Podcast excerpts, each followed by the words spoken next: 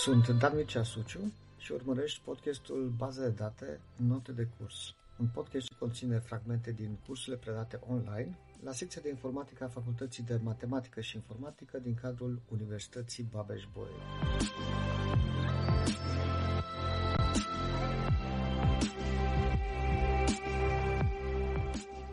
Am dat exemple în episoadele anterioare de structuri de relații care nu erau tocmai potrivite, da, erau o sumedenie de anomalii, de modificare, de ștergere, de inserare pe care le-am putut uh, identifica acolo și structuri de relații uh, bune. Intuitiv, ne-am putut da seama că una dintre principalele cauze a problemelor pe care le-am uh, avut legate de structura acelor relații era redundanța. Noi, în general, am dorit să eliminăm cât mai mult datele redundante, adică informații, date care sunt stocate de mai multe ori într-o relație sau în uh, baza noastră de date, pentru că am vrea să minimizăm spațiul pe care îl utilizăm, pe de o parte, dar pe de altă parte vrem să reducem acele anomalii de care povesteam, anomalii de inserare, ștergere și de uh, actualizare sau modificare. Dependențele funcționale ne ajută să determinăm aceste redundanțe. Da? Prin urmare, dacă noi nu uh, găsim niciun fel de constrângere exprimată printr-o dependență funcțională la nivelul unei relații, înseamnă că noi nu avem redundanțe în acea relație. Dacă avem o astfel de dependență funcțională, uh, și am, am dat un exemplu, A mare implică B mare, Asta înseamnă că pentru toate registrările în care valoarea pentru A mare, pentru atributul A mare, este identică, avem valori identice pentru câmpul B mare. Și atunci acele valori pe care noi am putea să le deducem în mod, uh, în mod unic, doar dintr-o singură înregistrare, le avem memorate în mai multe înregistrări, în mai multe tupluri. Tehnica prin care noi am văzut că putem să obține structuri mai bune de relații în baze de date relaționale este descompunerea. De fiecare dată însă descompunerea trebuie să o folosim, să zicem așa, cu măsură. Da? Trebuie de fiecare dată să ne întrebăm, este necesară o descompunere, este necesară o rafinare a structurii, există motive pentru a descompune această relație? Pentru că problemele pe care le poate genera o descompunere excesivă sunt date mai degrabă de o uh, creștere a timpului necesar de execuție a anumitor interogări pe care noi vrem să le executăm pe baza noastră de date. Având mai multe relații în baza noastră de date, automat, din informațiile pe care vrem să le extragem de acolo, vom folosi mai multe join-uri. Ori acele operații de join sunt de obicei operații care uh, consumatoare de timp. Și atunci trebuie să păstrăm întotdeauna o balanță între nivelul de descompunere pe care îl uh, alegem la nivelul relației noastre, astfel încât structura să fie una potrivită și, pe de altă parte, felul în care performanțele interogărilor pot să fie afectate de către această descompunere. Teoria despre care o să povestim în acest episod este teoria formelor normale. Ne spune că dacă o relație se află într-o formă normală particulară, avem certitudinea că anumite categorii de probleme, că anumite uh, categorii de anomalii sunt sau eliminate complet sau minimizate. Da? Și uh, faptul că o anumită relație se află într-o formă normală sau nu ne ajută să decidem uh, dacă e necesară o descompunere în continuare a unei relații, nu este nevoie de așa ceva. Există până în prezent în bazele date relaționale definite șase forme normale. Noi ne vom concentra în acest episod pe primele trei. De fapt, o să vedeți că sunt patru, dar avem prima formă normală, a doua formă normală, iar a treia formă normală, respectiv forma normală a lui Boyce Code, sunt destul de asemănătoare. În general, vom încerca să aducem baza noastră de date cu toate relațiile ei în forma normală a lui Boyce Code, dar dacă acest lucru nu este posibil și o să vedem de ce s-ar putea să nu fie posibil, o vom aduce în cea de-a treia formă normală. Vedeți că aceste forme normale se includ reciproc, dar asta înseamnă că orice relație care se află în forma normală a lui Boyce Code se află și în cea de-a treia formă normală și în cea de-a doua formă normală și, evident, în prima formă normală.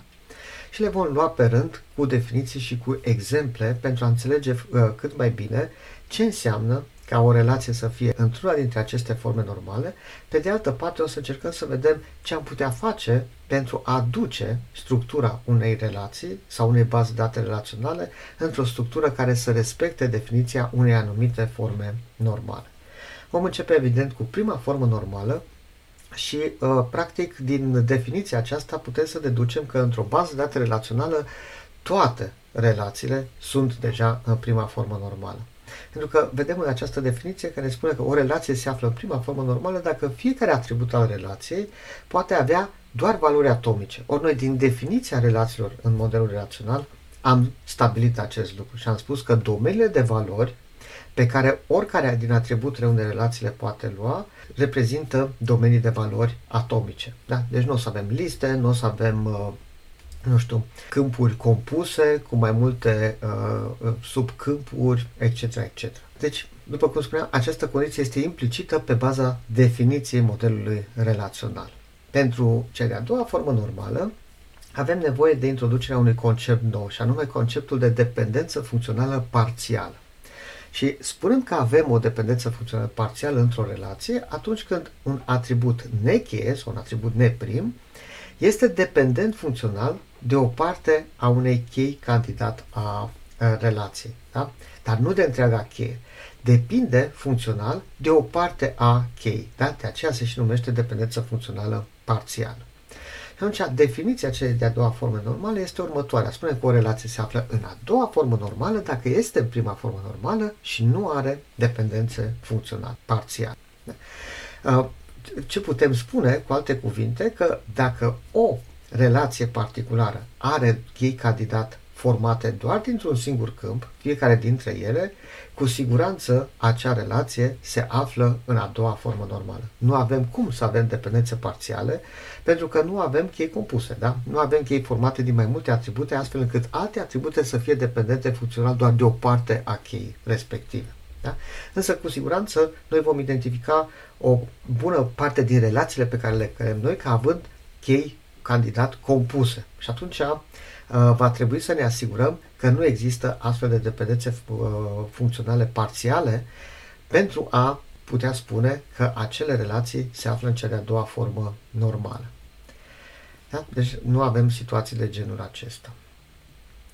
În ceea ce privește Boy's Code Normal Form, uh, aici spunem că o relație R mare care are definită o mulțime de dependențe funcționale F mare, se află în forma normală a lui Boy's Code. Dacă se află în cea de-a doua formă normală, evident, și dacă pentru toate dependențele funcționale de genul acela alfa implică A mare, unde alfa este o mulțime de atribute și A mare este un atribut, din închiderea lui F mare, deci toate dependențele funcționale pe care noi le putem deduce din F, sunt sau triviale, cu alte cuvinte, ceea ce este în partea dreaptă, acel A, este inclus în ceea ce este în partea stângă, adică în alfa, sau alfa de fapt este o supercheie. Da? Alfa conține o cheie de-a lui R mare. Doar în, într-una din aceste două situații ne putem afla pentru fiecare dintre dependențele funcționale din închiderea lui uh, F. Prin urmare, o relație R mare este în forma normală a lui Boyce Code dacă singurele dependențe funcționale satisfăcute de R mare sunt cele corespunzătoare constrângerilor de uh, cheie. Da? Deci nu putem să avem o situație de genul acesta în care A mare să depindă de altceva decât de o mulțime de atribute ce conține cheie. Doar că nu întotdeauna putem să ajungem la o structură în uh, bazele noastre de date care să respecte în tocmai definiția uh, formei normale a lui Boyce Code. Și atunci avem uh, definiția celei de-a treia forme normale, care, vedeți, ne mai dă o șansă. Adică, cu alte cuvinte, mai adaug aici încă o condiție. Practic, tot, întregul text este identic cu cel al lui Boyce Code Normal Form, doar că aici mai apare încă un element în uh, plus, și anume acel A mare uh, poate să fie atribut prim. Adică acel A mare, dintr-o astfel de dependență funcțională alfa implică A mare, poate să uh, fie un atribut ce aparține unei chei. În cazul acesta e în regulă, da? Uh, și spunem că relația noastră este în cea de-a treia formă normală. Evident că dacă o relație mare este în forma normală de Scott, este și în forma normală numărul 3. Dar dacă relația noastră este în cea de-a treia formă normală, e posibil să apară anumite redundanțe uh, acolo. Da? Și de obicei aceasta este o soluție de compromis. Da? O alegem uh, ca o soluție de compromis pentru cazul când uh, nu putem să ajungem cu structura relației noastre în uh, forma normală a lui Boyce Code. Dar, practic, teoria ne asigură că noi putem să descompunem orice relație într-o descompunere cu opțiuni fără pierdere și cu păstrarea dependențelor care să fie, da, toate elementele acelei descompuneri să fie în cea de-a treia formă normală. Lucrul acesta este totdeauna posibil. Da? Deci vom putea avea relații de genul ăsta, vedeți, alfa depinde de cheie, dar A mare care este partea chei, depinde de alfa, alfa care fie, fiind o mulțime de atribute externe chei noastre și de asemenea toate celelalte atribute depind de cheie și numai de cheie. Ok, am încercat să reprezint foarte sintetic toate informațiile pe care le-am aflat până acum, da, despre care am vorbit până acum, toate acele patru forme normale despre care am discutat da, folosind și uh, niște foarte scurte desene, scurte schițe, dar spunem că o relație se află în prima formă normală dacă toate valorile atributelor sunt atomice și aici am încercat să reprezint un atribut compus, da? deci nu putem să avem uh, așa ceva, da? un atribut care să fie de tip listă, de tip array sau de tip dictionary sau map. De asemenea, spunem că o relație se află în cea de-a doua formă normală dacă nu avem dependențe parțiale, adică dacă nu avem situația în care un anumit atribut de aici, din această relație, să fie dependent de ceva care să aparține unei chei, și am încercat în aceste schițe să reprezint cheile cu uh, căsuțe, da, acele atribute care sunt gri, uh, sunt uh, atribute ce aparțin unei chei, unei chei candidat și uh, toate căsuțele care sunt albe reprezintă atribute uh, neprime, da, care nu aparțin unei, unei chei. După aceea, spunem că o relație se află în cea de-a treia formă normală dacă este deja în cea de-a doua formă normală și toate atributele non-prime da, uh, depind doar de cheie, da? deci toate atributele care nu aparțin cheii, dar nu prime depind de cheie și doar de cheie, deci nu sunt dependențe tranzitive, dar asta înseamnă că noi putem să avem uh, așa ceva, adică să avem o parte a cheii care să depindă de un alt atribut ce nu aparține cheii ei, și uh, forma normală a lui Boy Scott nu ne permite nici acest lucru uh, și el ne spune că toate dependențele uh, funcționale dintr-o uh, relație care se află în forma normală a lui Boy Scott sunt date doar de chei. Pe scurt, da, normalizarea pe scurt este următoarea. Fiecare atribut depinde de cheie, și asta e definiția cheii de fapt, de întreaga cheie, și asta este ceea ce ne spune cea de-a doua formă normală, și nimic altceva decât de cheie. Și aceasta este forma normală a lui Boyce Code. Dacă facem o singură modificare în această definiție și spunem fiecare atribut neprim depinde de cheie, de întreaga cheie și de nimic altceva decât de cheie, atunci de fapt ne referim la cea de-a treia formă normală. Doar atributele neprime respectă aceste condiții. Atributele prime, cu alte cuvinte, atributele care fac parte dintr-o cheie, uh, pot să depindă și de altceva decât de cheie. Da? Asta este portița pe care ne-o lasă cea de-a treia formă normală. O mică redundanță care poate să apară acolo în uh, instanțele pe care noi le putem crea pentru relațiile respective. Am încercat aici să găsesc câteva exemple de relații care se află într-o formă normală, dar nu se află în alta. Da? Să vedem relații care se află în uh, prima formă normală, dar nu se află în a doua formă normală. Sau relații care se află în uh, a doua formă normală, dar nu se află în a treia formă normală și așa mai departe. Dar deci știm că în a doua formă normală toate atributele prime trebuie să depinde de întreaga cheie. Și avem aici un exemplu de uh, relație cu patru câmpuri cu patru atribute, student, curs, profesor, notă. Da? Este vorba de o relație numită exam, examen. Da? Cu alte cuvinte, aici vom reține denumirea cursului, denumirea, numele studentului care participă la acel curs, nota obținută de student la acel curs și profesorul care predă acel curs. Evident că cheia, în acest caz, și singura cheie, candidat pe care o avem, este dată de câmpurile student și curs. Da? Dacă știm numele studentului și numele cursului, noi putem să determinăm unic și profesorul și uh, nota pe care a obținut acest student la acel, uh, la acel curs.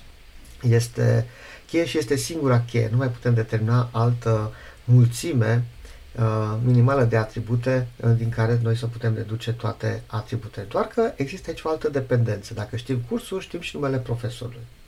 Da? Deci numele profesorului este dependent de o parte a cheii. Pe profesorul, numele profesorului îl putem deduce doar din numele cursului, nu avem nevoie și de, de informația legată de student pentru a face această deducere. Deci avem o dependență parțială. De aceea, această relație nu se află în cea de-a doua formă normală. pentru a vedea o relație care se află în cea de-a doua formală, de, nu se află și în cea de-a treia formă normală, am ales acest exemplu, da, dizertație sau licență, cu tot așa patru câmpuri, student, titlu lucrării de licență, profesorul coordonator al lucrării de licență și departamentul din care face parte profesorul respectiv. Studentul în acest caz reprezintă cheia, singura cheie, cheie candidat, este o cheie formată într-un singur câmp, de aceea e evident deja că această relație se află în cea de-a doua formă normală pentru că nu avem cum să avem dependențe parțiale, doar că există o dependență între două atribute ce nu aparțin chei. Da? Dacă știm numele profesorului, putem să deducem și departamentul din care acel profesor face parte, departament de informatică sau departament de matematică, etc. Da? Doar știind uh, care este profesorul coordonator al lucrării. Deci există o dependență ce nu are nimic de a face cu cheia, nici în partea stângă, nici în partea dreaptă. De aceea, nu putem spune despre această relație că se află în cea de-a treia formă normală.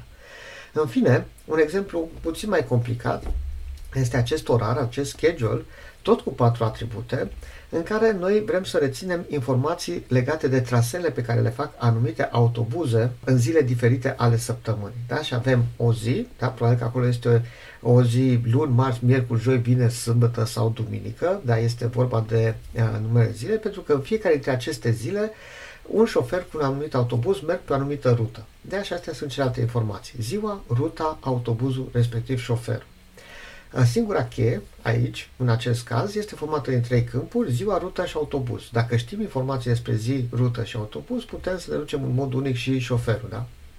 Știm cine este șoferul respectiv relația noastră se află în cea de-a treia formă normală. Problema este că nu se află în forma normală lui Boy Scott. De ce? Pentru că dacă pe același autobuz lucrează mai mulți șoferi, dar probabil că unul dintre ei merge pe ruta de luni, altul merge cu același autobuz pe ruta de marți, după aceea și primul șofer merge pe ruta de luni. Asta înseamnă că dacă noi știm șoferul, putem să deducem în mod unic care este autobuzul pe care el îl conduce. Prin urmare, avem un atribut care face parte din cheie și care este dependent din șofer. Faptul că avem această dependență nu ne împiedică să uh, observăm că relația aceasta se află în cea de-a treia formă normală. Este ok să avem o astfel de dependență în care un atribut prim este dependent funcțional de un atribut ne, neprim. Însă, nu se află în forma normală lui Boy Scott, pentru că autobuzul la rândul său trebuie să fie dependent de cheie și numai de cheie. Da? Ori el este dependent de un atribut care e din afara cheii.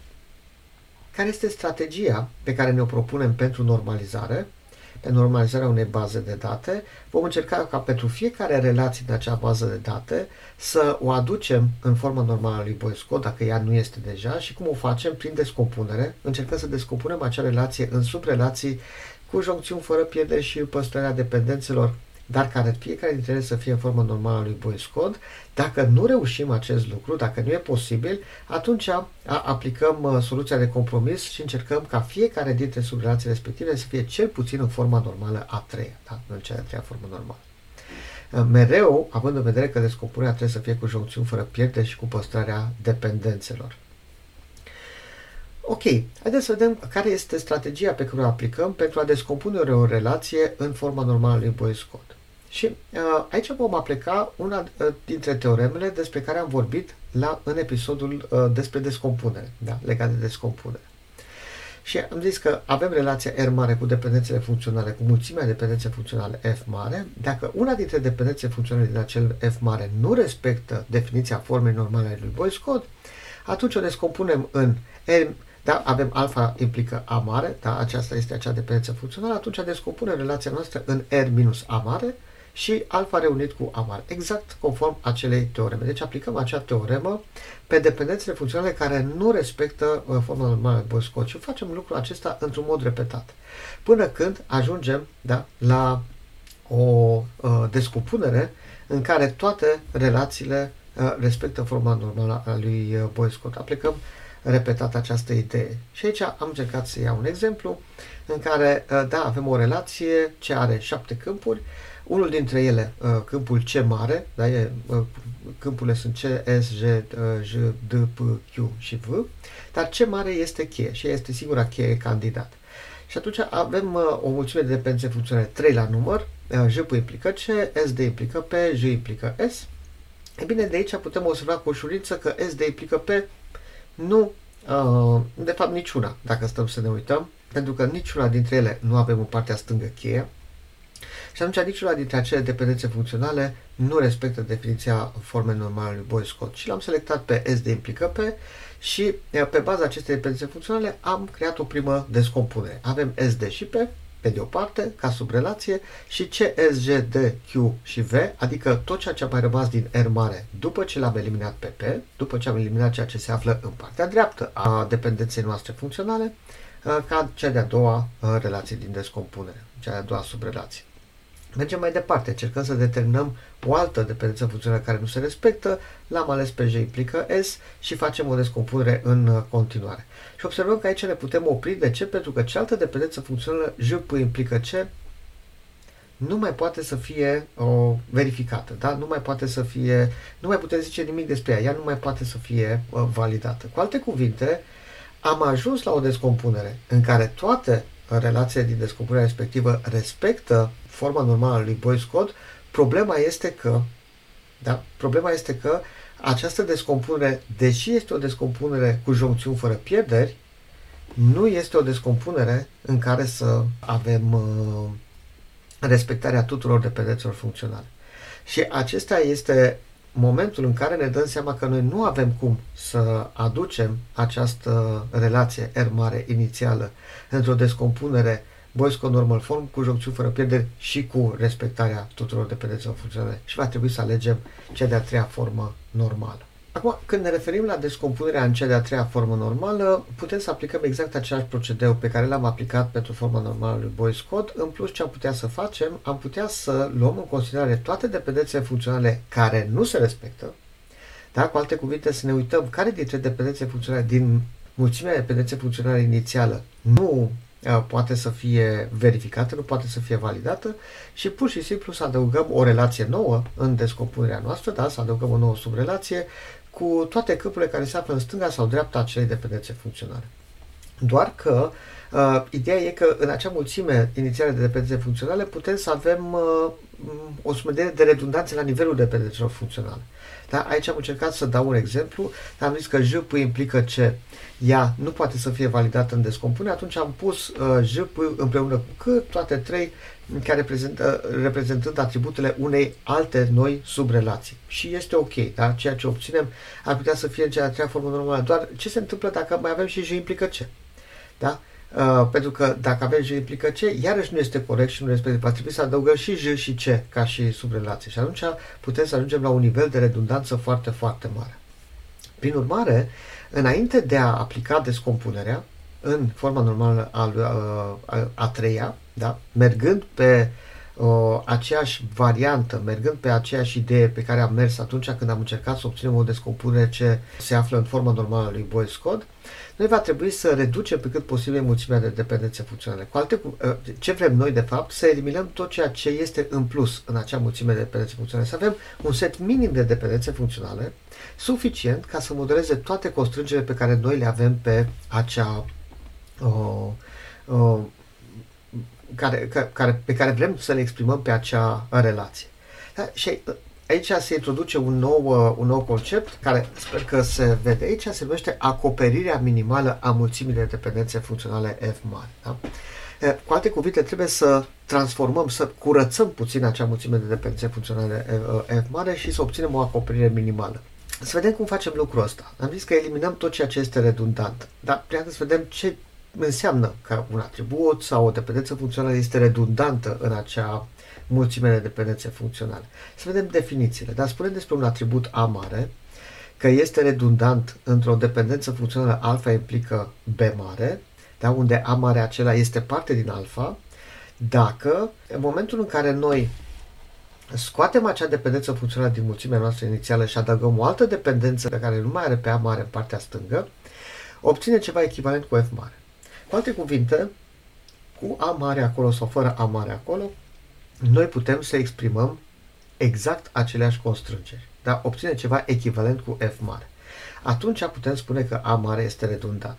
Pentru a verifica dacă A mare uh, este redundant în alfa implică B mare, putem să calculăm închiderea lui alfa minus A mare. Și dacă B mare se află în această închidere, înseamnă că noi putem să ajungem la B mare și fără să-l avem pe acel atribut A mare în uh, partea stângă a relației noastre de dependență, prin urmare, acel atribut este uh, redundant.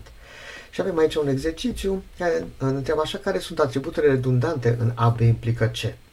Da? Și vedem aici foarte, foarte ușor că noi putem să ajungem de la A la C fără să avem nevoie de B aici. Da? În partea asta avem A, B implică C, A implică B, B implică A. Și uh, B-ul este redundant. De ce? Pentru că noi din A implică B uh, putem să ajungem la A, B implică C, putem să ajungem la C și fără să-l avem pe, pe B acolo. Deci, pentru că B-ul e dependent funcțional de A.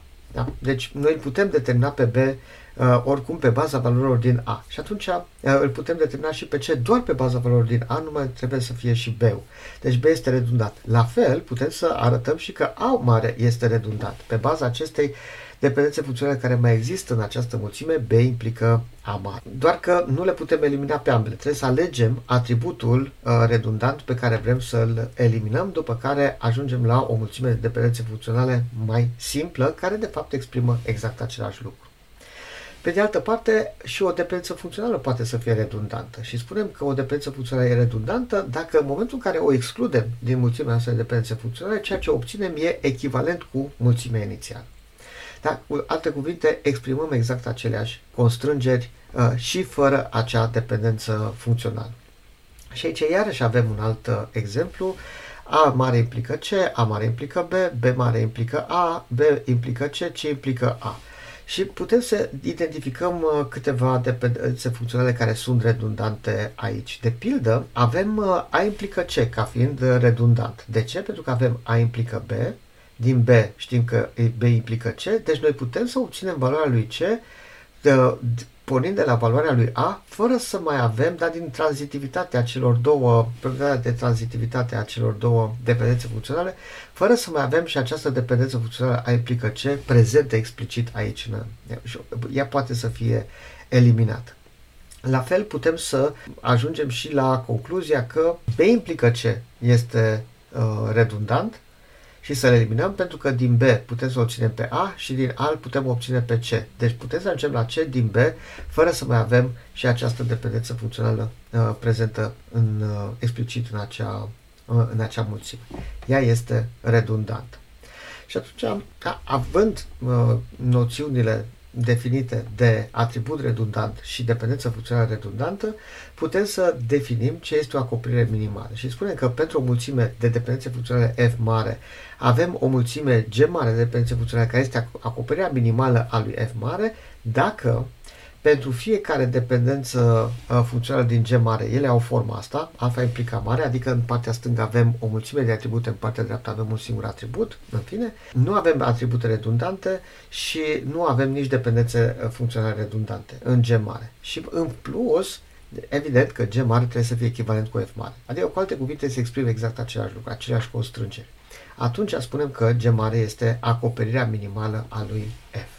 Algoritmul de calcul al uh, acoperirii minimale este unul foarte simplu. Uh, în primul pas folosim descompunerea astfel încât să proprietatea aceea de descompunere pentru a avea a dependențelor funcționale, pentru a avea în partea dreaptă doar un singur atribut, după care eliminăm atributele redundante, apoi eliminăm dependențele funcționale redundante. Și am zis să luăm un exemplu aici cu o mulțime de dependențe funcționale formate din patru dependențe și să calculăm acoperirea minimală a acestei mulțimi vedem că atributele B și D sunt redundante în prima dependență funcțională. De ce? Pentru că, haideți să vedem puțin, noi vrem să vedem dacă de la AC putem să ajungem la E fără să mai avem nevoie de, de BD, da? pornind doar de la A și C. Păi vedem că din A îl obținem pe B, după care din uh, AC îl obținem pe D, deci B și D pot să fie obținute, dar putem să deducem valorile lor pe baza valorilor lui A mare și C mare. Și atunci, de fapt, EU depinde de A și C, uh, nu de B și D. Uh, B și D acolo sunt, uh, sunt în plus. Ele pot să fie deduse doar pe baza atributelor A mare și C mare. Ne putem exclude și obținem exact același lucru, da? o, depend- o mulțime de dependențe funcționale echivalente. După care ne putem uita iarăși în această mulțime să vedem care dintre uh, dependențe funcționale sunt redundante. Da? Am văzut care sunt atributele redundante, avem dependențe funcționale redundante și evident că avem aici, de exemplu, este A ce implică E mare, din E mare se deduce D, deci din AC putem să ajungem la D prin intermediul acestor dependențe funcționale, nu trebuie să existe și explicit. Atunci o putem elimina și obținem acoperirea minimală a lui F. Inițial sunt doar 3 dependențe, nu 4 și una dintre ele este mult simplificată. În partea stângă nu mai sunt 4 atribute, sunt doar 2 atribute. Atenție că acoperirea minimală nu sunt unice, da? deci nu avem pentru o mulțime de dependențe funcționale o singură acoperire minimală, putem să avem mai multe și asta depinde foarte mult de ordinea în care noi alegem să eliminăm sau atributele redundante sau dependențele funcționale redundante. Da? Putem ajunge la versiuni uh, diferite. Și atunci, ce ne mai trebuie? Un algoritm prin care să vedem cum putem să descompunem o relație în subrelații care să fie în cea de-a treia formă normală cum ziceam, aplicăm ideea din uh, descompunerea pentru a obține boys code normal form, doar că primul pas aici este ca să obținem o acoperire minimală pentru mulțimea noastră de dependențe funcționale. Da? Deci primul pas este să avem o acoperire minimală pentru F și după ce obținem acest lucru, vom face pur și simplu pentru fiecare dependență funcțională din acoperirea minimală, da? alfa implică beta de aici, din acea acoperire, inserăm alfa și beta în uh, descompunerea noastră. De asemenea, pentru orice cheie candidat pe care noi o deducem, o vom insera ca relație separată în uh, descompunerea lui R mare. Și ceea ce obținem trebuie să fie o descompunere a căror subrel a lui R mare uh, cu joncțiuni fără pierderi, cu menținerea dependențelor funcționale evident și care respectă forma normală al a treia.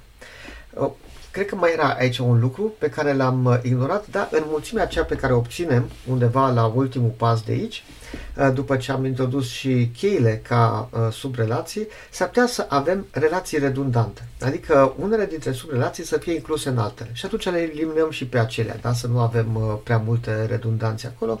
Și ceea ce obținem, de fapt, este o descompunere corespunzătoare în forma normală a treia a relației noastre inițiale. Și aici am luat un exemplu. Avem exemplu uh, unei relații R mare cu 5 câmpuri A, B, C, D, E. Mulțimea de dependențe funcționale este aceeași pe care uh, noi am văzut-o în exemplul anterior. Prin urmare, primul pas este acela de a obține acoperirea minimală și de a înțelege care este cheia. Dar trebuie să vedem care e cheia acestei uh, relații. Acoperirea minimală deja am calculat-o, sunt aceste trei dependențe funcționale. Cheia și unica cheie, da? nu sunt mai multe chei candidate, este AC. Da? Dacă știm pe A și C, îl obținem pe E, îl obținem pe B și din E îl obținem pe D. Deci putem să ducem toate câmpurile, din toate atributele din relația noastră, doar pornind de la valorile lui A și C. Deci AC reprezintă cheie. Și atunci, având aceste uh, date, putem să facem descompunerea conform algoritmului interior, anterior pentru a obține o structură ce urmează definiția formei normale a treia. Pentru fiecare dependență funcțională din acoperirea noastră minimală, creăm câte o subrelație, da? și atunci vom avea implicit trei subrelații R1, R2, R3. R1 va fi cu atributele ACE, da? din această dependență funcțională, AC implică E, R2 va fi că ED, din această dependență funcțională E implică D, și R3 va fi cu atributele A și B din această dependență funcțională A implică B.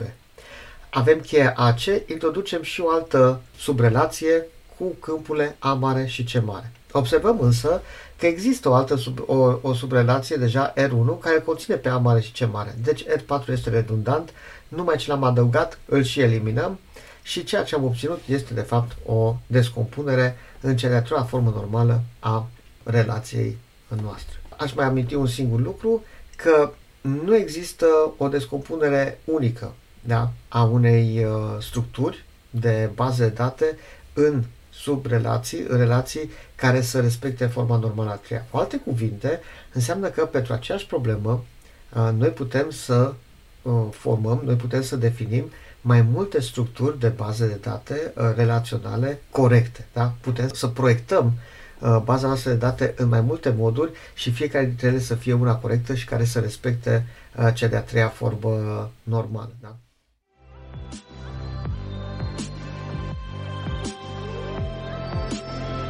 Ai urmărit un episod din Baza de date Note de curs, un podcast semnat Dan Mircea Suciu.